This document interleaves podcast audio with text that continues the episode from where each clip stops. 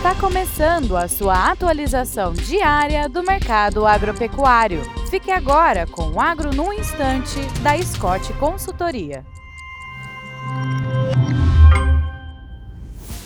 Olá, estamos aqui para mais um Agro no Instante. Meu nome é Alcides Torres, eu sou engenheiro agrônomo e analista de mercado da Scott Consultoria.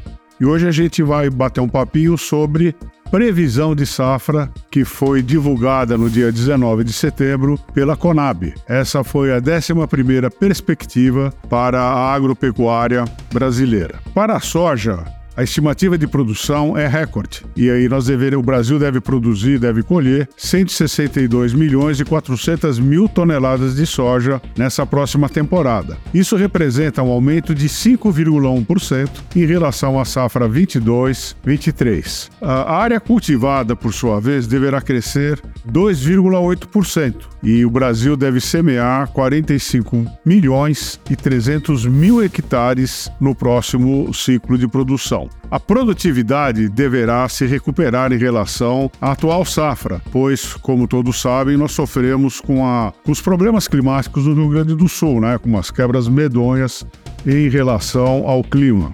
A maior disponibilidade de grão, a maior disponibilidade de, de soja, deve impulsionar, por sua vez, a produção de óleo e de farelos. E a produção de óleo, ela deve estar tá sendo estimulada também pelo aumento da participação do biodiesel no óleo diesel. Portanto, notícias é, boas com relação à expectativa da produção de soja na próxima safra.